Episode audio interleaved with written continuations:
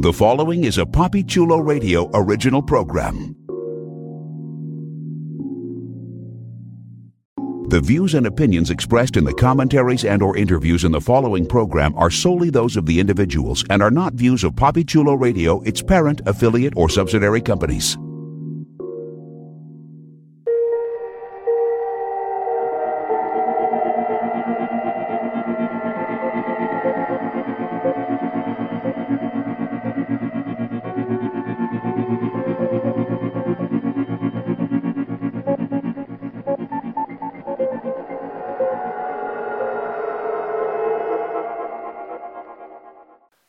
Welcome to Are You Afraid? Double Feature, Part 1, Red Tide, brought to you by KPCD 666 Cape Radio, a PoppyChulaRadio.com original series, Poppy Chula Radio, celebrating a decade of podcasting excellence. Today is Thursday, September 16th, 2021, and I'm your host, Jeffrey Aruz. During this podcast, we'll be having an in-depth discussion on FX's American Horror Story Double Feature. Please welcome my co-hosts, Madison Fitzpatrick, Hi, everybody. Welcome back. Odina Gonzalez, Hello. Priscilla Rocha, Hey, everybody. and Vinny Hatcher. Well, hello. Yes. I don't have anything original tonight. I'm saving it for the end. Oh, stay tuned. Let's jump into our recap of season 10, episode 5, which was titled Gaslight and aired uh, September 15th, 2021. Here's the official synopsis of the episode. Harry struggles to keep Alma under control.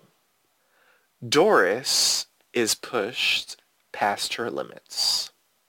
Two teeny tiny sentences all focusing on the A storyline, nothing on uh, Mickey and uh, our girl in in the press release. Fascinating. So, as I was saying all that, what I'm trying to say is this episode was interesting for American Horror Story because usually I have many sections that we have to get through. Like every character has their arc, this, and that, or the other. We really only had an A storyline with the Gardners and a B storyline with uh, Mickey and tuberculosis Karen. That was it in this episode. This is the penultimate episode of the Red Tide saga. Next week is the final installment in Red Tide. Then after that, we head on over to Death Valley for just four episodes. So um, let's hope that's good. So let's talk about this one. And we are going to talk about the A storyline first. And the A storyline has to deal with gaslighting in a major way. Uh, Doris gives birth. Uh, Doris is taken home early. Doris catches Alma sucking the baby's blood. Um, Doris finds out the truth. Doris is offered the muse and she throws it away. Doris is um, is tempted and um, um, basically uh, um, buttered up to take the muse by Alma. She ends up taking it. She gets Fester with it. And uh, yeah, I mean, we go from, th- this episode goes from Harry really trying to keep his family together to Harry uh, based off of uh, Alma and Ursula's machinations, uh, accepting the fact that uh, maybe he's better off without Doris. So uh, let's talk about it all, because I, I, I mean, I don't have that much, that many questions about it, because a lot happens, but I mean, a lot of it is stuff that we sort of expected.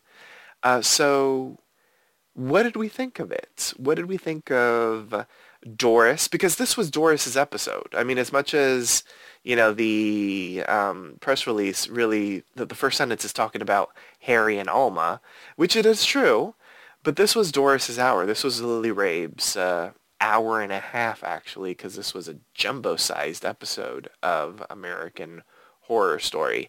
What I will say, because I know we haven't had fans of Doris as a character, I haven't really been a big fan of Doris as a character as well, but I've really enjoyed Lily Rabe's portrayal of Doris, and for me, because I'm not, I know I'm not going to go first for the MVP because I'm the person that picks the who goes first for the MVP. For me, she was the MVP of the episode. I loved Lily Rabe. Like I was so engrossed in the character quirks that we got from Doris in this episode. I thought the way that she played the gaslighting, like I felt bad for her, like big time. And uh, I wasn't sure how I was going to feel because we were all sort of talking about, okay, Doris clearly isn't talented. Doris will take the pill some way, somehow, some form, and Doris was going to get Fester with it. And I found myself really having a visceral reaction to it. Like I found myself almost like clenching my fist because I was so disgusted by how much they were gaslighting her. And I really felt bad for her as a character. Like she's the character, if we're going to give her a horror movie trope, she's the character, she's like the innocent. She's the character that suffers based off of like the protagonist's mistakes. And that's what she did in this episode. This was all about her suffering. And I was here for it because Lily Rabe was playing the fuck out of it. But uh, yeah, our girl, or at least my girl, because I, I was Team Doris. I was like, get the fuck out of that house. My girl was suffering. Um, Vinny talk to me about Doris. Talk to me about the Gardners. I don't know if you had the same reaction to me as I did. Hercules, Hercules, I was so hoping you'd pick me first. You're going to yes. hate me. oh, okay, good. I can't wait. I hated Doris in this episode because Doris became Fairchild from American Horror Story Cult. We have seen this before it literally when I made the joke the other week about how Lily Rabe got the Sarah Paulson character this episode this season, I was joking. Like I, I didn't think they would actually go this route, but literally this episode, her arc was so entirely predictable and her character, like she has to be one of the most clueless and just completely oblivious people on the face of the planet. Like obviously, yes, she just had birth. I give her that. I am not in any way trying to like depreciate from the enormity of what giving birth does to a person. But even before this birth, this bitch has been like already there have been so many red flags about her husband and her whack ass daughter that there was absolutely no reason for me not you to say said this. whack ass daughter. Sorry. sorry. I just had to she react. deserved oh no yeah. She totally deserved what she got. I'm sorry. Like I I had no sympathy for her character. I thought she was acted well with what she was given to portray. I, I am not in any way saying Lily Rabe did not do a good job. She did great with what she had to work with. And the fact that she did it so well really, I mean, I agree with you in that regard because as much as I hate her, I feel like is as much as you were here for her this episode. Like she played it really, really well. But I literally, if you guys have ever seen Scary Movie, for this entire episode, in my mind, I had Brenda being like, oh girl, no, no, no, don't do that you know like i literally it, it just i had no sympathy whatsoever. It, it, was you know she i loved the fact that she at one point knocked the glass out of the hand and wasn't going to take the pill and i was actually like oh so girl does have a backbone. She might actually survive this episode and she might not be little miss predictable and take the pill become fester and be left out in the cemetery to rot. But no i alma pull the wool over her eyes and all the resolution, all of the the determination that Doris had was just pulled out from under the character. I thought she completely undermined herself. Um, I mean, I don't know. I just I didn't like it. I didn't care for it. I also thought that it drug drug out way too long, while at the same time the fester process happened entirely too fast. Like literally in the flashback episode, it didn't seem like it was happening as quickly as it did. So maybe the chemist changed something that wasn't explained. But literally, I feel like this was like, you know, those bags of minute rice? This was like a bag of minute fester. You take one pill and put her in the microwave or the bathroom in this case, and she's she comes out festered. I yeah, it, it didn't sit well with me. I didn't care for the arc. I could have done without it because it ended up being exactly what we predicted. Uh, I was kind of hoping that if they did have her take the pill, they would do something unique. Like maybe she'd be the first Fester that was, you know, wasn't fully primal, would maintain some intellectual logic or something, and she would turn the tables. Like I would have loved to have her suddenly become like the queen of the Festers and destroy the town and, and ruin everything. But literally note for note, everything that happened in this episode, and I won't talk about the other plot points, but everything in this episode was pretty much I feel like color by numbers and all of us predicted it and called it from like the second episode the way this was going to go down. So I was very disappointed. Can I just say, just uh, as a quick um, rebuttal for Yeah. the whole um, Fairchild from Cult? For me, the difference between the characters, because I there are similarities. I do agree with you. For me, the big difference is is that some of Doris's let's say naivete, uh, some of her, her dumbness, I can attribute to the fact that she was pregnant and that she was go- she it was like post pregnancy. Fairchild uh, was just a lot, and I don't mean that in a good way. Yeah. I guess for me, like my my view of like a, a woman who has just given birth, like she wants to protect her child. And that was what we got from Doris this season is like she's very much a protector. And I mean, yeah, she was weak and she was she was obviously emotional from what was going on. I don't know. I just felt like her character kind of eh, there was that turning point in the episode where it was like, all right, girl, you're going strong. And then, you know, you know what this child is. You know what Alma is. And you know, you know she bit your baby, and yet you're letting her pull one over. I didn't buy it, but I get what you're saying, and I agree to a certain extent. Yeah. All right, Priscilla. What about you? Everything the Gardners, not just Doris. If you want to talk about Alma, whomever you want to chat about with the Gardners. Oh, I want to talk about Alma. I hate that little girl so fucking much. Oh my god, that I, little I know, and I feel bad Oh. because it's a child, but I hate that child so much. The actor is fantastic. The child as a character, that character is, I hope, and oh, I feel horrible. I'm saying this about a child, but I hope she has a horrible demise next week. Like, I want mm-hmm. Belle Noir to, like, rip her I throat don't out. want to either. like, it's just, you know. She's such a bitch. She's oh my god. The whole time I was like, oh my god, you're such a little demon. What are you doing tempting your mother like that? What are you doing eating your little brother? What are you I know, right? You're such a little bitch. What a little turd. Oh my god. But remember, babies taste better. I made myself cry playing after drinking that baby blood. Oh my god, you made me cry just listening to you. I would never listen to a thing she said. If I if if if I had, if I was her father and I had heard that, I would have broken her violin like right then and there and been like, "You're never gonna get another pill again," and like just parented the fuck out of her. But obviously not because he's a genius at writing, but apparently a terrible father. So yeah, that we we have that going for him. Oh my god, it was so miserable. I felt so bad for Doris because she was the only one that noticed that he that she that Alma bit the little baby. Yeah. I just want to request that we make stickers with Priscilla's face on them saying, I'm going to parent the fuck out of you. I'm gonna parent the fuck out of you. Yes. Oh God. All right. All right, Priscilla. Yes. Alma is horrible. I agree. Maddie Fitz. Everything Gardners. So can we not uh, talk about, I think, the biggest thing that we need to talk about? Um, the beginning of the episode. Oh, Yeah, let's talk about the beginning. Turned it. I almost turned it off. I was so disgusted. Can I just say, and I will say this, I was a biology major. Like I have been in labs. Like I have dissected, we dissected a mink. It smelled really bad. Um, I'm not squeamish.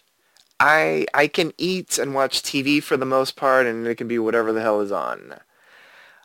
I was not even eating, and I was like soiled, sturf. Like the germaphobe in me came out big time, and then the disgusted in me came out big time. Like, he like I- squeezed I- all I'm the stuff, you. and he took shots like it was fucking Yeah. tequila. And I'm with you. Like I can watch gore. I can handle any blood situation, like anything. I'm usually just like, oh, how did they do that? How did they make the organs look like this? That's so cool. Like it's all corn syrup. Blah blah blah blah blah blah. This, I'm watching it and I'm literally like holding on to my shirt. I am so grossed out, and I don't know if it's because I'm a girl and I experience those things every month Well, there's But- that. dear God, just thinking about, I just, I, mm, mm-mm, nope, nope. I just wanted to make sure that we were all on the same page because I was about to turn it off. Can we talk about all the temptations in that room? First, it was the baby. Then it was when they cut the umbilical cord. Like, he was getting tempted all over the fucking place. I thought he was literally going to leave the room to be like, oh gosh, you know, uh, like feigning that, you know, oh, I, I can't handle this. You know, this is, you know, the blood and the guts is too much. And then he was going to go to like the blood bank and like sneak in I and would have like, just like, you know, when, no, when stuff, she why not? first had gone to the hospital and Alma was looking at the blood bags that were in um, the like Mhm. container, I would have just gone and grabbed one of those and brought it back into the bathroom or something if you were really desperate. But uh, just like you're squeezing the blood out of the the soiled linens. I just, I no. Oh, it was just, it was too much. It was just, ugh. I almost expected to go to a shot of him slurping up the umbilical cord like a spaghetti noodle. Uh, it was so Oh. disgusting. Uh, but mind you, as I just, I'm now getting served dinner as we sit here talking about this. Uh, but yeah, no, that was gross. Even I was grossed out by that. it was a lot. That was a was a- lot. A lot. Yeah. I just wanted to make sure that we were on the same page before we really started to get into this episode because that was just a lot to begin with. And um but yeah, my opinion of this episode um like we've been saying, a lot of things were very predictable, um extremely frustrating, but uh and the other characters in this episode, something does happen that we're going to talk about, which I was extremely surprised about. Um, Oh yeah, we'll I be talking about to the B plot in a little bit. So, but what I wanted to say before we really get into is that the cinematography that kind of started after the birth, like, was amazing. The whole um, focus, like in focus, out of focus, um, visuals, you know, the beach, the buildings, you know, the sand, the waves, like that, what they had put in there was just so beautiful. I was so in like, I just amazed by those visuals. And I don't know if you guys caught on to that too. They kind of went in and out when Doris was Yes. kind of, you know, in and out of her, um, I don't know, I guess drugged phase. Um, but I thought that that was gorgeous. And like we were saying in the first couple episodes, just this whole scenery, this location that they have been filming at is just gorgeous. And I'm so happy that they used it to their, um, you know, their strengths in this season so far because it, it's, it was just gorgeous. Since you mentioned that, I also want to give props to what they did with the visuals as well as the audio every time Doris would wake up. It was Yes. we were like in her mind. It was a little bit disorienting. I thought all of that was a really nice touch. It's kind of like in a war movie when when somebody um there's an explosion Mhm. and then there's like the ringing in the ears and you can't really hear what somebody's trying to say to you. It's like muffled and stuff. It, it's kind of like the same thing and it was really really cool how they did that like the in and out. Yeah, one hundred percent. Um, the whole the thing that uh, Vinny brought up that was interesting about the festering of Doris and how fast it happened. Um, I, I didn't mention it when Vinny sort of initially said it, but I, I'm just now thinking about it. Um, a- and I do agree it was a bit fast. And uh, Yeah, I was surprised at how fast it happened. I'm still surprised that just one pill turns you into a fester. Because I, I thought in the flashback that we saw last week, in that episode that we kind of really went in on, um, it seemed as if she had given the Fester Prime, you know, he he was being like weaned off the pills, you know, slowly. Like I'm gonna give one to you every couple days, and the Fester process happened over the course of a little bit of time. So I do agree with you, Vinny. It was a little strange that like Doris went from zero to Fester in this episode. And I just didn't like how they did it in the way of, um, for me, watching a horror movie. You know, when the music gets silent and you see the actor in the forefront, and then of course something is going to appear in the background. Like there's little things that you kind of catch on after watching so many horror movies and, and stuff like that. And in in when she turned into a fester, I was so kind of disappointed when they come into the room um, you know, Mickey and and uh, our friend Karen, and you see Doris, and she's you you really don't see her because she's all blacked out. Like there's a shadow on her, and in that moment, I was like, okay, well, obviously she's lost her hair because they're not showing her. So it's I was kind of disappointed in that. Like things weren't surprising; they were predictable, and I think that they could have done her transition a lot better. Mm-hmm. Odina let's bring you in to the conversation. The Gardners, Harry, Doris, um, Alma. I opinions. mean, I think I'm gonna disagree a little bit here because I this to me was my favorite episode. Um, I think yes, it was predictable, but I think the way in which they got there and the writing and the impact of everything was a lot heavier and had a lot more weight than previous episodes. So like I also had a theory that she became a fester more easily because she was a lot more like vulnerable. As everyone's mentioned, she was pregnant. She was in emotional state like every five minutes. she was like freaking out and having a meltdown. So I figured it had maybe something to do with that. There was like a reaction or she had a stronger reaction mm-hmm. to the pill. Because mm-hmm. when they show the whole like sequence of her trying to design and she like throws up and stuff. Like we also didn't see that with Fester Prime as we're calling him, but like I feel like it was sped up because she was already so vulnerable in an emotional state. Um, I think the acting all around was just really really good, but again, like even with the whole scene where Alma's trying to tempt her and stuff, like I don't like Doris's character but when you really sit down and you think about it, you're like, that's a parent and that's their child. And as everybody's like been saying, she was like, I really want to protect my children, my family, whatever. So you're going to be most vulnerable with your child, whether or not you saw your kid eating your other kid like a fucking gusher. You're still going to have a soft spot. Like you're still more open to tr- trying to listen. And I think that's why she threw away like the pill when Henry or what's his name? I can't remember his name. Harry. When her husband gave it to her, like, or when she found it and he was there, she threw it away. But when she was alone with Alma, she was in a lot more of a vulnerable state. That and she was also literally being sedated. So like, I mean, her thought process isn't going to be crystal clear either.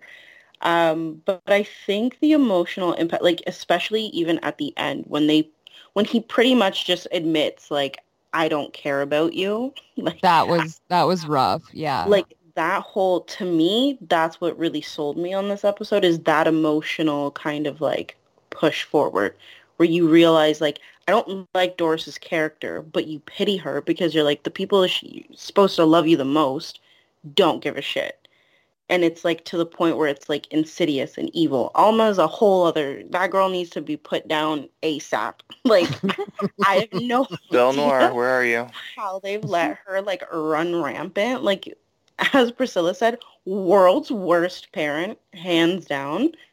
Um, she's a menace to society. She's manipulative. Yeah, like she's actually insidious. Like it reminds me of like all of those old school movies they did about like the Exorcist or like The Second Village Coming of, of Satan. I'm like, you are just actually evil. and it's interesting that she's the one that this pill has the most effect on in that sense. But overall, when it comes to the family, I like the breakdown of the family. I like the way that they did it. I do think Doris's character was kind of useless, but I feel like it was just a vehicle to kind of like show you just how far people are willing to go because of this pill.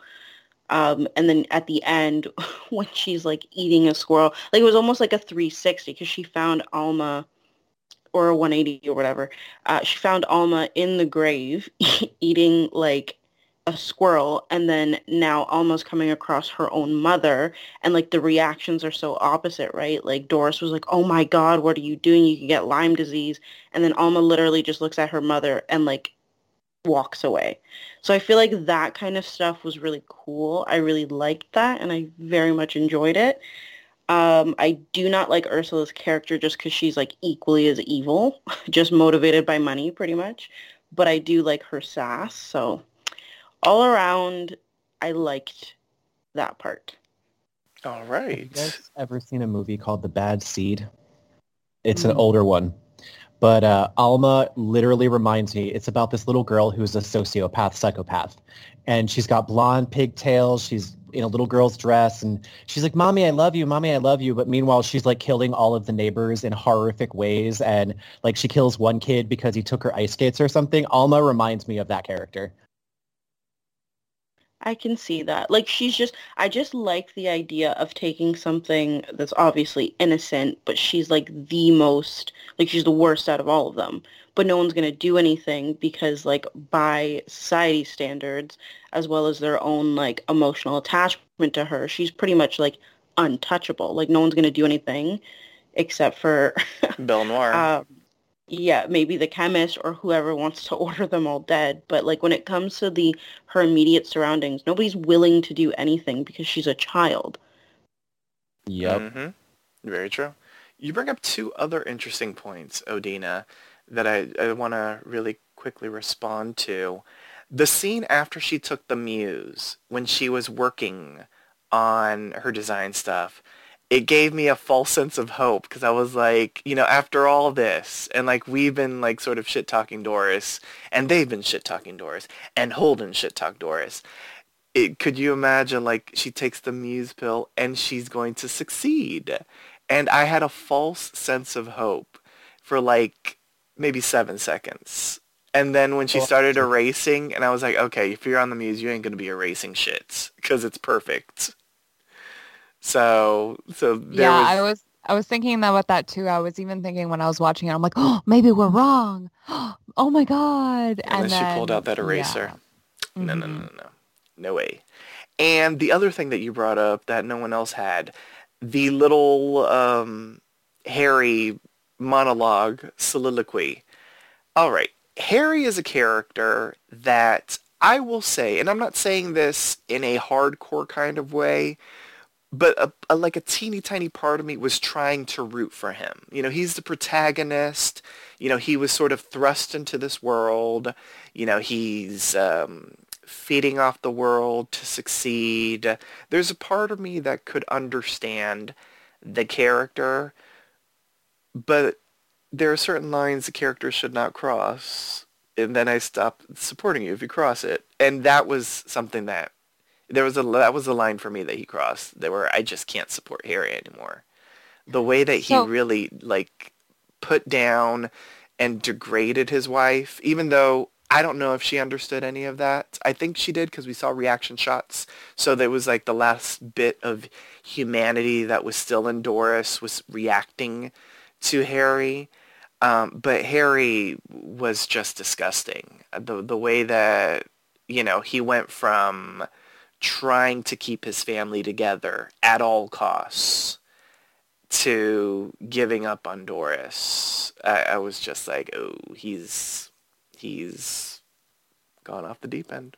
Yes, yeah, so I kind of wanted to comment on that as well because in everything that Odina was saying, like, um, you know, you feel so bad for her because she's so innocent and stuff like that. Like, I like I agree and I think basically this whole episode especially with Alma being so malicious the way that she is um I think it was almost like the family was putting down a dog. The dog had nothing left to give and they were going to euthanize the dog, but the dog was Doris. And that's how it felt like this whole episode. You know, they were breaking down her personality, her emotional strength. They were breaking down her as a human. And then when the pill happened, right, I think there was a bit of hope in Doris that maybe she could make all this work and everything would be better. And just the way that they kind of threw her out on the street, literally like she was nothing to them. It was it was kind of heartbreaking because, you know, we did like Doris at the beginning, you know, of the season and it was like they were just throwing her out like she meant nothing. Mm-hmm. And that was really, really sad. And like I said, I, I don't really quite like how fast the whole Fester thing went with her. And yes, it was a little bit, bit predictable, but it, they basically killed her character in the worst way possible because it was just basically like taking every form of humanity in her, every loving form, and they just put her down like a dog. Is this an example of fridging? For those out there that? that know the the concept, the term, does anyone here know the term fridging? No. Yeah, I I don't think I don't think it counts fridging because it, to do, to do fridging, she would have to die to further along the main character's plot or like his his point of view or his his way and he was already on the way to be like a genius or on on the way to success before she died, so to speak. She, her her death really meant nothing to him. It did nothing for him. She was just she's the blip on the radio. But it is propelling him in a different direction. He was headed to the success and stardom and all that kind of stuff, but he was still trying to keep his family intact. With what happened to her, it's almost like he has no um, he has no attachment now to to anyone that could potentially hold him back.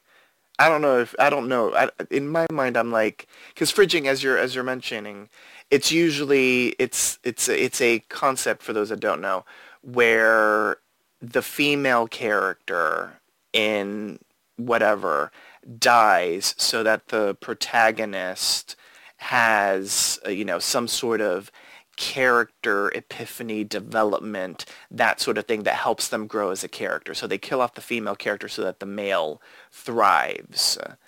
And uh, I was wondering if this could be considered that because even though he's not thriving in a positive way, I mean, it's clearly going to make him thrive in, in a bad way. I wonder if this could be considered that. I will say, I think that was the point. Like, I feel like I mean, we all know Alma freaking constructed this whole thing, but I feel like in a way, like it wasn't just to get rid of Doris. I think it was to push her dad in the direction that she is in because he also still had a bit of humanity. Like he was trying to keep her in check and for the sake of Doris. And now that that's gone, she's like, he's going to be more like me. So there's like nothing holding anyone back anymore. Mm-hmm. So it was I think it was as much as it was to get rid of Doris, I think it was to also get rid of whatever shred of humanity and like love he also had. I agree. I actually probably un, I mean not probably it is I have an unpopular opinion and I actually I liked Harry in this episode in the sense of we finally got him to admit who he really is. I think that mm-hmm. you know we've spent a lot of the time this season. I mean, we we knew that she Alma probably got some of her predatory mindset from him to begin with because he was the one that first you know gave in to taking Muse and all of that. But the homicidal part of Alma wasn't truly. It was like okay, maybe you know it's there, but I think in this episode, in that very moment, we actually saw Harry's true face.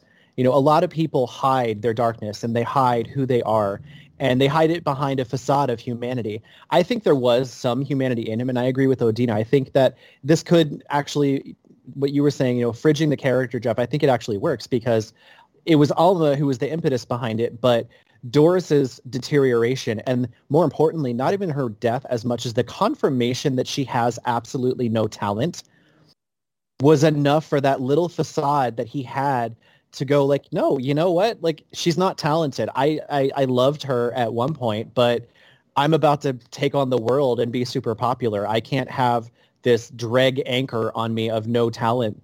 And so I I don't don't get me wrong, like I don't love the fact that they killed his wife and he was okay with it because it, you know, but as for the character development, I think this was Harry's moment of truth. I think this was the pivotal turn for him to where he's now in the little episode we have left. He's going to embrace his darkness. Tentatively, I'm thinking maybe he might approach it with the same level of glee and acceptance that Ursula, Alma, Belle, and Austin accept it. I think Doris was holding him back, and I'm really actually interested to see where his character goes in the final episode because I was kind of getting tired of it. Is he or is he not going to, you know, save Doris? Is he going to stop Alma? Is he going to do this? Uh, I'm really curious to see where it goes. So here's the big question. The episode ends with Ursula and Alma walking through town they're walking to see the chemist. Like the chemist is like way out, way out, and they're walking to see the chemist. But they're walking to see the chemist, and Ursula says, oh, you know, I got to go chat with the chemist, you know, the person that makes the pills, because I got to set up a deal, and this, is that, or the other. She gives a couple strange looks because Alma's basically like, why am I going? And she's like, oh, you know, because you're a child, and you're going to be all cute and uh, yeah, this is the type of cute little kid that's going to convince the chemist, who clearly does not seem to be the type of person that's going to be swayed by a child, especially a pissy-looking one like Alma. So what's really going on here? What's going down here? Is is the she chemist going to kill Alma? She can't walk out on the street alone. Is what's going on? Okay, you think that's just it? Yeah, I think the Festers would eat her up. I okay, like... you don't think there's an ulterior motive with the chemist, is what I'm asking. So I definitely do. I think Priscilla's right though. Like logistically, she couldn't walk anywhere. Um, but I also think, like I said in the previous one, we don't actually know what was said between Ursula and the chemist, and the chemist never, like she said, no, I didn't make a deal or whatever. But you never see that scene to confirm that, why would Ursula just be randomly like choosing specifically at night to walk to the chemist's house with a child? Like I just think that she's part of that whole plot because oh, okay. she knew about Alma before she went to go see the chemist. So she probably mentioned something. The chemist is a researcher. She's probably never had her pills or like a scientist, sorry. Um, she's probably never had her pills tested on a kid before and Alma seems like a pretty strange case. So I, I personally, I think she, something's going to happen to Alma, and thank God it's about time. um, she needs to be again put down. But yeah, I think Ursula's obviously just going to use Alma for whatever leverage or whatever deal she struck with the chemist. I agree. I, that's the point that I was about to make too. Is I, I Ursula is nothing if not calculating and manipulative and she knows how to come out on top. I mean, look how she handled Mickey and stopped him from killing her. And Ursula is someone that I feel like gets what she wants. So I agree. I think that she either she struck a deal with the chemist or if there wasn't a deal, I feel like she is conniving and cunning enough to think about, okay, well, if you're a scientist and you're testing this, wouldn't it be awesome if I just showed up with a, a child on a silver platter and said dissect away and gave me the pills? Yeah, because that's what I feel. Because I feel like something bad is going to happen Alma, which I can't believe I'm saying this, but I'm really excited about. So, I mean, props to that young actor. She's doing a fantastic job, but that character's a POS. I mean, let's just be real. She is horrible, and she cannot be out in the American Horror Story universe wreaking havoc. I'm just saying. I'm just I saying. I have one question. Mm-hmm. Did we hear anything about what happened after the sheriff died? Because I don't remember them mentioning it at all. Nope. No, that's what I was wondering too. I was like, was Doris yeah. like, how did they get rid of the body and all the yeah. blood?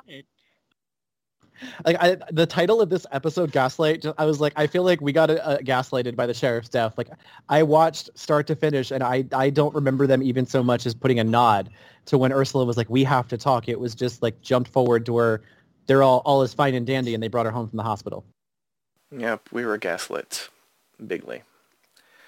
Yes. So, anything else about the Gardners? Anything that I missed before we get into the B plot? All right, let's do it. Mickey and Tuberculosis Karen's excellent adventure. So the episode, the B plot was focused on Mickey, Tuberculosis Karen. Mickey is a big timer now. He is going to be in charge of writing not just a speed racer movie. No, no, no. It's not just a movie. It's a film and uh, product universe. We're talking movies, probably TV shows, video games, books, etc., etc., etc. The studio has even sent him a modern car that's the closest to the speed racer car that they could possibly get to. He ends up picking up tuberculosis Karen because she is inspired to paint. She goes off to paint.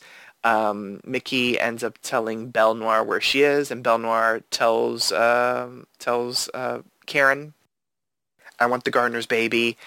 Um, and Karen is basically like, no, she's not going to do it, but she ends up um, getting her arm twisted, and uh, she's being forced to do it.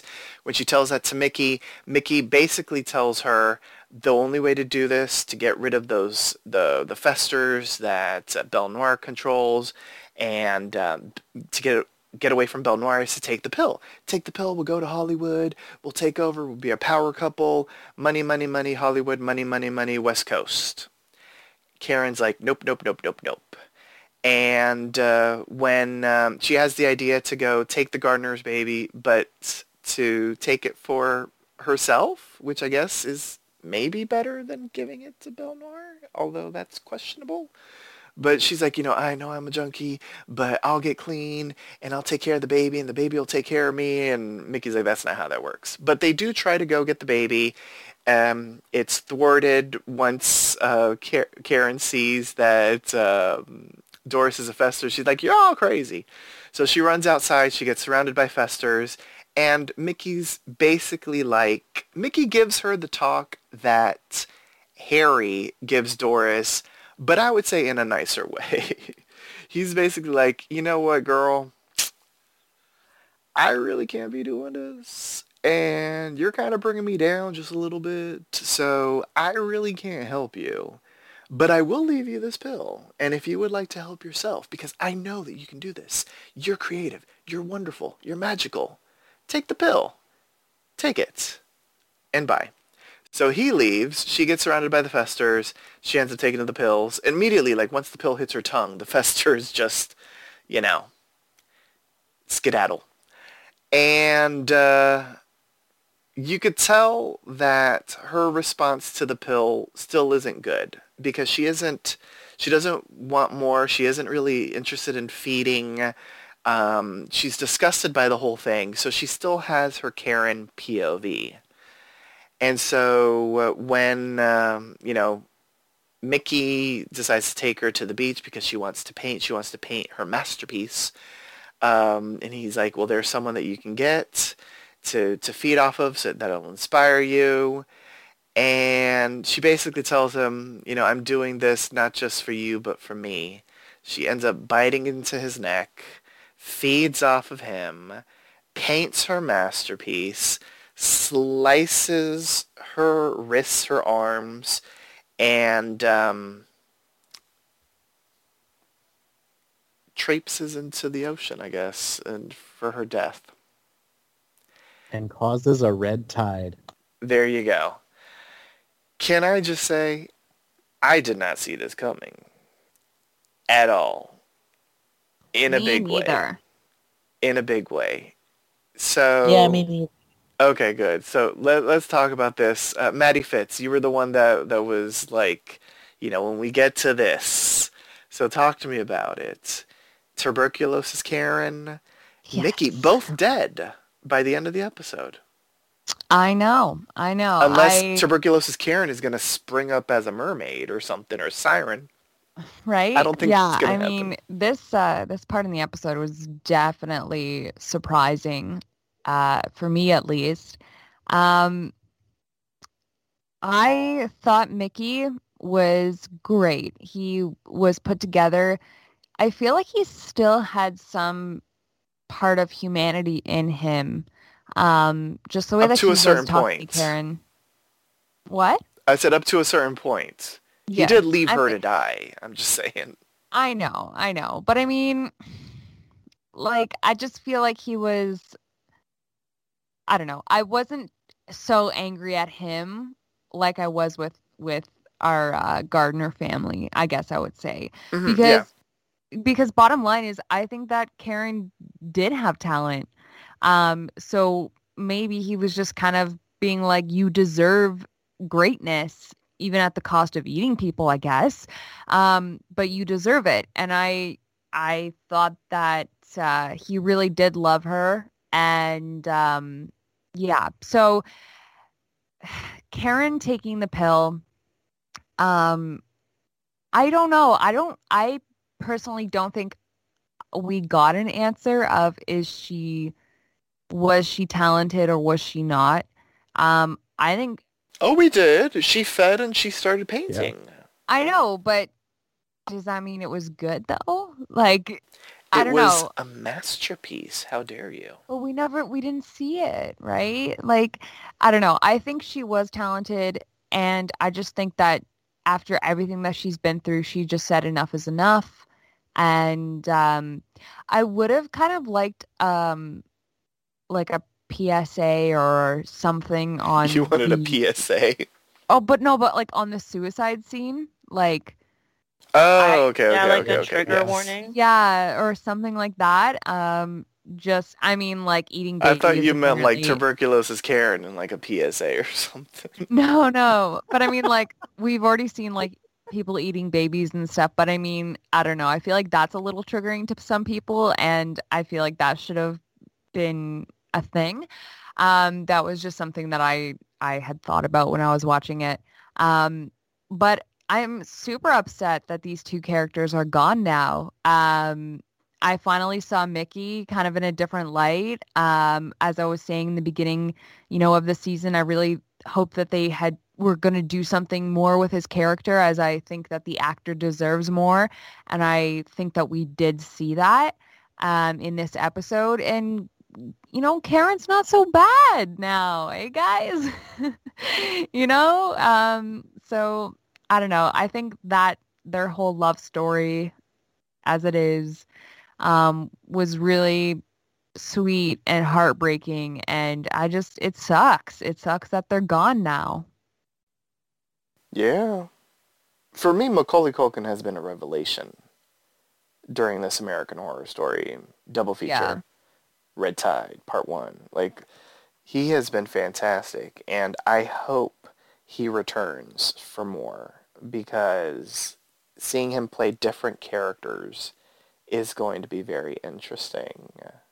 Priscilla, T.B. Karen, Mickey. Aw, like I felt so bad for her with like especially when he's like, You're gonna be the heroine that I write in all my movies and she's like, No, please don't leave me and I was God, this is like the episode of pathetic heroines. Cause everyone like is doing everything perfectly. Like they're doing everything they're supposed to do.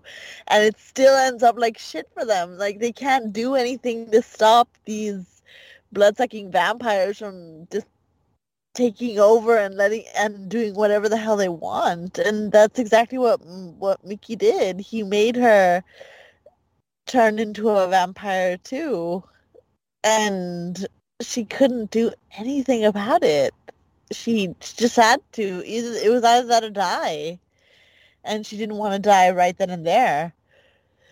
But apparently she made up her mind later on that it was better to die than to live as a vampire. And chose to take Mickey out with her, which is good and was admirable. That was something that was shocking to me. I was like, whoa. I thought for sure that it was gonna like go down in the last episode with like a standoff between her and Belle Noir or something. I don't know, something kitschy and very American Horror Story that way. But that's almost a, like a heroic death. It was interesting and new and different, and I liked that. It was cool writing. You reminded me of something, Priscilla. Uh, the teeny tiny little Nosferatu uh, homage that we got in the episode. I don't know if anyone else caught it when Doris uh, climbed up the stairs with the. I think she had the knife at that point. Maybe Mm-hmm. That was very Nosferatu with the shadow. I mean, it was spectacular. Odina, talk to me about Mickey, Karen, death. Okay. Um, I am going to eat my words because TB Karen has now made my like top favorite person. Um, beside like, I feel like even though this was like plot B, this is what made my final decision on actually like loving this episode. Me too, girl. Me too. Um, just the nuance behind their story is insane. Like their love story was giving me Shakespeare, Romeo and Juliet, like, but like toxic and like kind of hopeless, like with like points of like disparity. Like it was just, you can tell the pill was changing him because when he first was taking it, he never forced her to. He wanted her to. He was trying to convince her. But then he progressed to this stage now where he was literally willing to kill her to force her to do something. And that's just such a toxic relationship in general. And I think that's probably at the point where, because, and I kind of saw it coming because she took the pill and she was freaking out for a bit, but then all of a sudden she like just seemed fine. And they were going to go to the beach. And I was like, no, she's not just fine. She just, she's smart in her own way and she just knows that what she has to do in her mind. So that whole like idea of like l- love and like being hopeless and it being toxic and understanding that you need to let go of certain things, brilliant writing. And then just the actual scene, the music, the cinematography of when they're on the beach and she goes into the water, like that struck me pretty hard. And then when you take those like the end of them and like kind of compare it side by side with the Gardners and what they did to Doris, you're like and then this is what I think I guess people were trying to or I forget who said it before. I think it was Maddie. Um I kind of in some essence respect Mickey because I think what he genuinely believed what he was doing was out of love. Whereas you take that and you compare it with Henry, Harry, whatever the hell he just was purely selfish. He didn't care. Like there was no love left there. So that's why and that's I think the other cool part about it too is that TB Karen like she died in a very like it was obviously physical. She died, but like she chose to go out that way. With Doris, they didn't give her an option. They just metaphorically killed her and left her to like rot. And I think comparing those two things is really amazing. And then understanding on top of that, that even if you take the pill, it really, for me, is starting to show that it boils down to who you are underneath. Like if you have that like insane ambition that can push you enough to become a monster metaphorically, or if you're just like gonna be like because mickey wasn't really like doing anything crazy like alma or anything like it was affecting him but slowly. And it wasn't like he was willing to forsake who he was. So i feel like just showing the way that the pill is affecting people differently is interesting. But overall like i really really loved this shout out to TB karen like i'm sorry for trashing you amazing character, amazing finishing to the character. I do agree with Maddie though. There should have been like a bit of a trigger warning somewhere in the episode because that is very triggering to a lot of people. Um, and I, she definitely had talent, just like the way she was painting after she fed and stuff like that. I also think that's another pretty like artistic and creative like thing to do is just to have her like in it's really sad because she finally makes a masterpiece. She finally gets the one thing that she really dreamed about, but it was like tinged with sadness and like horror in that sense that like you knew it was about to be the end anyways. But overall, chef's kiss. Yeah, Adina, like thank you for you know coming off of my kind of statement where you're saying, you know, like the Gardner situation is so different from Karen and Mickey's situation. Because like I was saying, they literally put Doris down like a dog. They didn't believe in her. Henry, Harry, whatever, asshole dad, he brought over Denis Leary's character to see if her designs were even good enough. Not Denis Leary from Rescue Me. Sorry, Denis O'Hare. Denis O'Hare he brought him over to see if her drawings were even good enough. Like he had to confirm with somebody because he didn't believe that his wife had a shred of talent. But with Mickey, Mickey saved Karen's paintings. And consistently in the episode, you saw him like gazing at the paintings and stuff like that. Like he actually believed in Karen. And I think that was so such a contrast. And that's why I kind of enjoyed Mickey in this episode because I didn't think that he was necessarily harsh and, and, and hateful and a vampire, you know, yet this this monster yet because he really wanted the best for her. He was kind of just being that like devil's advocate, you know, push her to the brink type thing to see her potential and wanting the best for her. Like, yeah, obviously like toxic, but I felt like it came from a good place rather than this other family who just literally threw the rock of their family out on the street because they knew that she was nothing. Like they didn't want her to live a happy life if she wasn't talented. Like that's not your call. You know what I mean? And they pushed her to that. But with Karen and Mickey, I just feel like it was a it was a much more complex, different situation, and it was heartbreaking to see it end. And um, but yeah, like you're saying, Adina, just beautiful cinematography, the way that they put it all together. I think the season has done such a good job with that. Something that we haven't really seen before. Maybe they hired a new cinematographer for uh, this season. We have to maybe look at the credits for that. So TB Karen and Mickey did not get a happy ending, but we can imagine, you know, an alternate timeline where Karen and Mickey have taken over Hollywood. That damn bitch from the murder house over on the spinoff gets a fucking happy ending, but not Karen. How dare they? Vinny, I heard your chuckles. Let's bring you into the combo. TB Karen, Mickey, Thoughts, please. So while I did say that it was predictable, I did see this coming. Um, but my oh. predictable comment is not to disparage this storyline. I actually did enjoy the Mickey and Karen dynamic. Um, I'm sad they're gone because I really was kind of hoping for that kitschy scene between like Karen and Belle Noir having like a showdown on the beach a la The Matrix or something. But uh, no, I think that this was the redeeming quality of the episode that saved it in my rating. Um, all of the imagery, all of the relationship between the two of them, like it was well done to the point that like I did actually get teary-eyed when Karen did the thing in the ocean and formed her red tide. Like, you know, art is a struggle. Art is something that you are passionate about and it is something that can bring you to distraction. It can bring you to the highest heights of ecstasy. And I think with Karen, she always knew this and she knew what art demanded of you.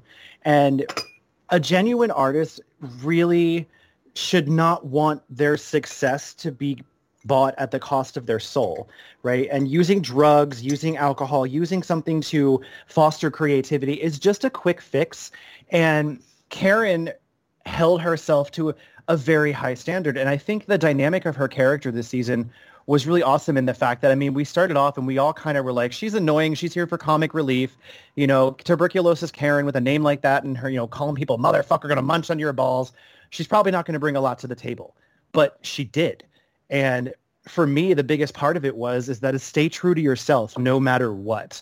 And she was the most altruistic character this entire season. I mean, sure, she kidnapped a baby, but we know that she did it because of whatever mitigating circumstances caused Belle to have control over that character to the point of convincing her to do something that went against her very being. But there and are. Vinny, Oh, yeah. Vinny, you you made a good point though when you were just saying like she stayed true to herself and stuff like that. It reminded me she actually said when she was having that conversation with Mickey on the porch um before he like basically sacrificed her. Um she's he's like don't you want to see something on the lines of like don't you want to see or show people how good you are or something like that and she just said to him like I don't care if like I'm Mhm. good or not good enough like I just want to be me. And it's it's that I think that's the difference with all these characters. Like she's the one who has been treated like crap and stuff her whole life and she just she doesn't care. You know what I mean? Mm hmm exactly. And I've always believed that an artist in the truest sense of the word does not create for praise. They create to create. They don't seek fulfillment. If it comes, great. But this series has been an interesting foray into like selling your soul for success and losing sight of your humanity. And that, that's been an overarching mer- metaphor this season that I really do enjoy. I mean, despite the season not being the greatest in my eyes, um, this episode, this arc really hit that home. And she did go out w- with almost like, I don't want to say a hero's death because I don't want to glorify suicide, but in the sense of staying true to herself and being like the only character this season in in the good guys camp, if there even really is one other than her, that stuck to her ideals and she stuck to her beliefs. And I knew she was going to kill Mickey. I, I a couple of episodes ago when we first started to see their relationship, I just had a feeling this was headed down a very tragic direction. And when he took the pill and I could kind of see him starting to change, I had a feeling there was going to be a showdown of some kind. I honestly thought it would be between her and Belle, but I think it is more appropriate that it was her and Mickey. In this sense, we kind of got a nice little loop being closed for a story arc. And now we can see how the dominoes fall with the rest of the characters. But I think there's going to be a resonation and reverberations of consequence to what she did and what happened between them that's going to go and have really far-reaching consequences in the next episode. I also just wanted to add too, because you made me think of it. Um, just the idea, like how she kind of committed suicide.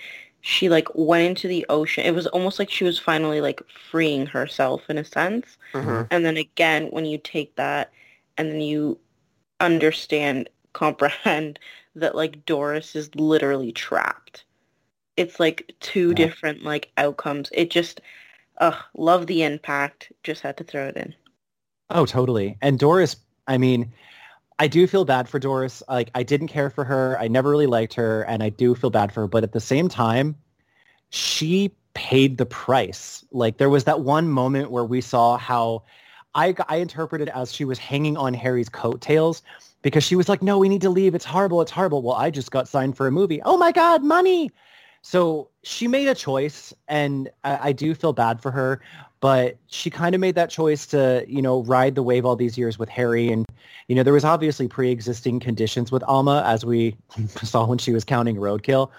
So, you know, I think Doris had plenty of opportunities, and so did Karen. But I agree. I think Karen really the the mirror image where Doris is trapped, and Doris had everything Karen never had, but Karen is the one that gets that freedom. She gets to go out on her own terms, and she gets to be successful to whatever degree she thought she needed to be.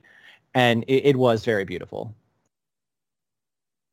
Any final thoughts on Karen and Mickey before we move into not the MVP yet? I have another major question that I want to ask all of you. Any other final thoughts? All right. Come, come back as a mermaid. Oh, yes, she will. She'll come back as a siren. So the big question that I'm going to ask, and I usually do this at the penultimate episode of the season, but uh, since next week is the final episode of uh, The Red Tide, I'm going to ask this. Uh, who survives? Who dies? Who do you hope survives? Who do you hope dies? Any predictions for the final installment of Red Tide? I'll leave uh, it, leave that question on the floor. Whoever wants to jump at it first may uh, give their answer. Do we have any theories? Henry is dying. And Alma's gonna take him out. Well, Henry's never going to die. Harry might die. Henry, Harry, he doesn't deserve a name. He's an asshole. I think Harry's dying, and I think, I think everyone but the the original three, the um Belle Noir, Austin Sommers, and the chemist. I think those three are gonna stay alive, but I think everyone else is dying. I I think that Ursula might survive Yeah. because what if she does get the pills and then like the season ends with her just being in LA with a package of pills? You know what I mean? Oh yeah, I totally see that happening. I think Ursula's going to survive. I I feel like Belle and or Austin are both going to die. I think because the chemist is pissed. I think the chemist is about to do like a napalm scorched earth, like, okay, y'all fuck this up. I'm getting out of here and I'm cleaning up my own mess. Um, because I, I I don't want to give too much away, but obviously we saw a little bit in the trailer that they were obviously quite upset about whatever happens next week. Things are going to come to a head. And I think we're going to see Belle and Austin really realize that they've they're losing control of everything that was happening. And if that happens, then they're going to lose their supplier because the chemist will either stop completely or will leave. She's demonstrated she has no qualms about doing that. Um, I, I, I want to say that it's because I think it's going to happen, but it's more so that I want it to happen. I want Alma to get run over by Belle and Austin. Yeah. Um, I, I this is going to be a far-fetched one, but there's been such a focus on Alma being a whack-ass crazy little bitch that I wouldn't. I'd be pl- maybe pleasantly surprised to see whatever it is that happens. I don't know what level it would have to be, but something happened to like turn her around and have her survive having learned a very violent, drastic life lesson about the cost of success and walking away from Provincetown, the only one left alive, and like having a scene where she puts her violin down and never touches it again because of what it's cost her.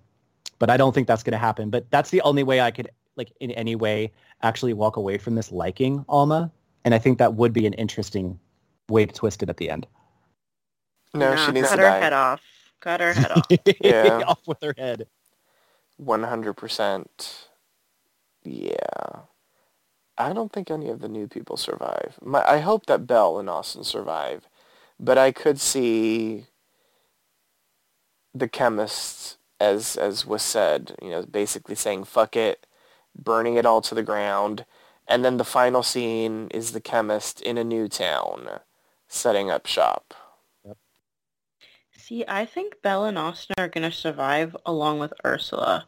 And I feel like they're going to all cut a deal between them, like those three, plus the chemist. I Okay. almost think they're going to go fester somehow. Like she's going to doctor the pills and make them go fester. That could be... Okay, but how funny would that be, though? Right? Stay tuned. Stay tuned. All right. Any final thoughts on the episode before we head into the MVP? Let's do it. MVP time, the most valuable player. State which character impressed you throughout the episode and why. Once a character has been chosen, they cannot be selected again, so choose wisely. Maddie Fitz, who's your MVP and why? Oh my goodness. Um. Mm, okay. I'm gonna be nice. I'm gonna go with Mickey. Um, just because I really enjoyed him this episode. Um, his tough love was actually quite uh, not inspiring for me, but it was it was quite different to see him like that and I think he really did love Karen and it sucks that he's gone and I just I loved that whole side plot. So yeah, Mickey. Odina. okay, so I'm not going to be nice. Um, TB Karen, she was insanely amazing. Just the acting was really good. The morality of the character was really well portrayed and just has the absolute courage and will to do what none of these other little bitches could ever do in their minds. So TB Karen. Priscilla. Oh, my my MVP has to be Alma, that evil little bitch. Oh my god, she made me hate her so much. I didn't think I could hate a character as much as I could hate this little girl. My god, it just the levels to which I thought someone could be so cruel to um to her own mother and to her own brother. My god, that little girl is so inhumane to her own flesh and blood. But I guess it's the blood that matters to her now. Jeez. I don't know. It the, the actress is doing a damn good job of playing this like sociopathic like new person that's only interested in playing. Good job. Very good job. Ain't that the truth? Vinny. So I will be nice. Jeff, I'm going to let you go before me because my choices remain the same and I'm curious if anyone else is going to pick who I picked as my first choice. Oh, okay. Well, everyone knows mine. I was actually hoping someone else would pick her so that I could pick someone else because I don't really have much else to say. Okay. Uh, um, Lily Rabe. Um, so, Vinny? Uh, Ursula. um, I really thought about this. I, I, I thought in depth about like who I wanted to pick for MVP from this episode. And Tuberculosis Karen or Mickey were the most obvious immediate choices. But the more that I thought about this, Ursula is the catalyst for so much that Alma is doing. You know, Harry was trying to keep Alma under control. He was trying to discipline her. He has been trying to get her used to the thermos diet and stop her from going out and killing people. And then little Miss Ursula comes to town and just basically is like, hey, little girl, tell me everything. I'm going to let you do whatever the hell you want and don't listen to your dad. Kill the, sh- you killed the sheriff. Okay, let's play gin rummy. Um, I feel like without Ursula, the things that we saw happen would not have happened at the breakneck pace that they did. And another aspect of her as to why I picked her with the MVP is, as pissed off as I was, as we didn't get to see the immediate aftermath of the sheriff's death, just I had a hard time remembering that she's never taken the pill. Like the character is so cutthroat and so so ruthless. Like she's acting like somebody who already took it and she didn't. And for me, compounded with how much she has influenced what's going on, it she stood out as my number one for MVP. Yes, I do agree with you on that because there was that one scene at the end when she's sort of like, "Oh, mm-hmm. it's you know, it's so pathetic to see people without talent and that kind of stuff," and I was thinking to myself, they might look at you at that mm-hmm. in, in that mm-hmm. light at some point, Ursula. You're gonna be useless for them at a certain point. So don't get too cocky because you're not on the pill. So you could be lunch. I'm just saying. Om nom nom nom nom. Yes. So now it's time to rate the episode. How would you rate this episode on a scale of 1 to 10 Muse pills? The point system is allowed if you found the episode exceptional. Deserving of more than a 10, you may grant it the coveted Golden Muse.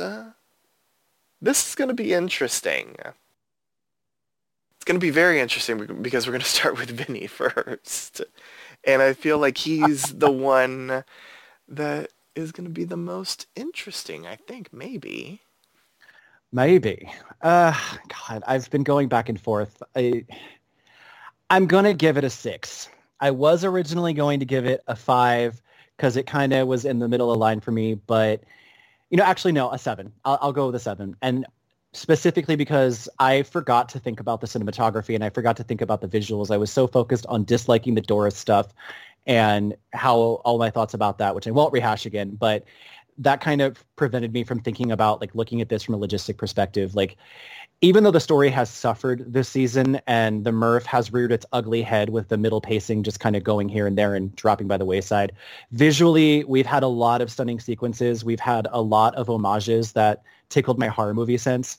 Um, so without those, I would go with the six. But with those, and also due to the Mickey and the Karen episode uh, act, uh, arc, I will go with a seven. I think that this could have been a better episode in a lot of ways. Um, I wanted to see more. I wanted to see things that we hadn't predicted because now I am worried that some of the things that we, you know, thought about are really going to just play out and two of the biggest characters are gone now. And so I'm kind of left wondering like, how can you really dig yourself out of a hole right now and blow our minds away with one more episode? So seven. So we're starting off with a seven from Vinny. I feel like based on what everyone else said that we're going to be moving up, but you never know on these podcasts. You never know. Let's go to Priscilla. I think I'm gonna give it a ten. I really liked this episode. I I loved how everything went with um Doris. I even though it was predictable because we did predict that she was gonna turn into a fester. Like I still think that it was impactful that it was the whole episode you were just like oh my god please don't don't drink it don't drink it don't drink it. The whole episode you were on tenterhooks with her. You were just wondering whether or not she was going to take it or not. And then when she did take it you had like like like Jeffrey said you had that hope that maybe she was going to get better and then when she raced and when then when she threw up you knew that it just wasn't going to get better. And then you saw her hair and it just it kept getting worse and worse. And it, it, it's just it, it, kept breaking your heart. And it, then when you saw that the episode couldn't get any worse you got tuberculosis karen with her heartbreaking scene with with mickey and their love that couldn't be with their scene at the beach and how sad everything turned out to be with her turning into exactly what she hated and having to d- destroy herself and destroy him just to have a semblance of humanity left in her. So my god, this this this episode had twists and turns of dramatics to it too. It was great writing. I loved it. So yeah, a 10 throughout the episode just kept popping into my brain she's going to eat the baby yes alma and and then festery doris. Good grief. And we never saw the baby at the end because now you have hmm. two bloodsuckers in the family. I mean the poor baby. Shishka baby. Shishka baby. All right. We've got a seven. We've got a 10. Odina, how would you rate this episode? I'm going to agree with Priscilla. I'm giving this a 10. I think when I was watching this, I was thinking pretty hard about what I would rate it. And I will say the same thing as Priscilla as well as I think what really brought it up to a 10 for me was the impact that it had, the emotional impact uh, that I felt I didn't really get from previous episodes, specifically the last episode before this. But I think, like, I genuinely teared up and felt pity for Doris. And then with tuberculosis, Karen and Mickey, I felt heartbroken. Like, it, it had that impact on me. And I also feel like they brought back what was missing in the last episode for me, which was the atmosphere, like the music of Alma playing while she's also trying to manipulate her own mom and like all those kind of creepy little small elements kind of came back. But I think from, especially because I am a, writer in a sense, uh, from a writing standpoint, I think this was just a really good way of telling a predictable story but in a way that makes you actually care. And I also don't think this is the last of Doris. She's a fester, sure, but I can't really see them putting Lily Rabe on the back burner for an entire final episode. Something's going to happen. But overall, yeah, I'd give this a 10. I don't think it's gonna, there's gonna be any other episode that's gonna reach this for me. But I really like this episode. The ending sold me completely. So we've got Vinny on his little seven island. we'll send you like a Postmates on that island. And uh, we've got two tens. Maddie Fitz might be joining you on the island. Maddie Fitz sometimes pulls a number out of air Oh, and come makes on. it appear. I don't think she's going to join me. Oh, well, I'm kind of gonna go down the middle. Um, I would, I'm gonna say an eight and a half because, like I was saying, uh, the whole Gardner plot, I didn't quite enjoy. Um, obviously, we've said a lot about it, how it was very demoralizing for Doris. Um, you know, they were basically letting her go. Um, but I, I, like I said, the cinematography, everything was just gorgeous. Uh, like we were saying, the audio, um, the sound, everything was great. I really, really enjoyed it. There was just like a little, a few things that I, I didn't like, you know, like I was saying, um, her in the shadows where she comes out, then her hair's gone. So predictable. So, uh, you know, just yeah, that was kind of disappointing. But the whole B plot to me just really brought the episode to where it needed to be. And um, it's kind of leaving me with, um, you know, questions as to what's going to happen next. Um, and I mean, this is this is almost the end, guys. Uh, so I hope that you know the next episode is going to bring it up to a 10 for me but it, it's getting close it's definitely far from i think a couple of ratings in, in the first couple episodes, but uh, not as low as the last episode. But yeah, so this episode definitely brought it a little bit higher for me. That's interesting. I'm trying to w- wonder. I'm curious. Has Maddie Fitz softened in her old age? Or is Vinny the new Maddie Fitz? I was waiting for you to say that. See, what you really don't know is that Madison is an immortal entity that every so often she has to mentally swap bodies to stay alive. Yeah, And we're in that process right now. She did that. yes. Maddie Fitz, have you ever been on a podcast where anyone has rated anything lower than you? Uh, I don't think so. I know, Maybe right? like once, but There's I a think first for about it. Yeah, I did everything. it. Yeah. Yes. It's a first It's for happened everything. before. Love it. Okay. So I really enjoyed the episode, if you couldn't tell from the beginning, and my marveling about Lily Rabe. I thought she was fantastic. Uh, Sarah Paulson, T.B. Karen, Macaulay Culkin.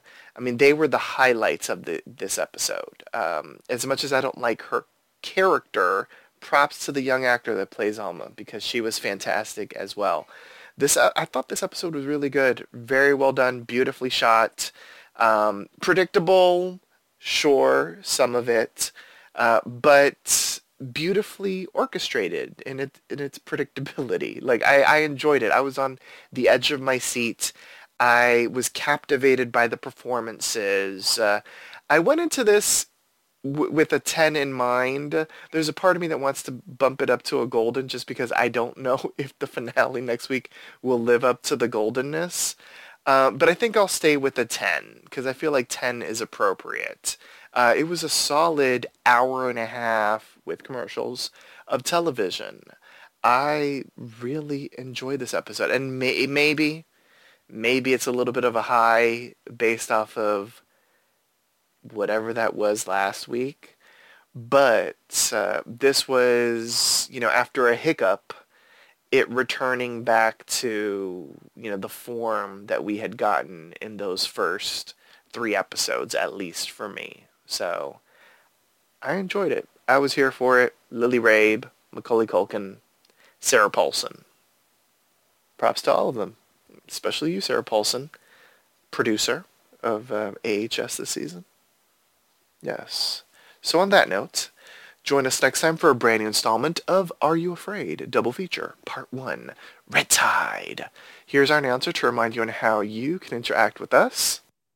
Follow Poppy Chula Radio on social media. We are on Facebook, Instagram, Twitter, at Poppy Chula Radio.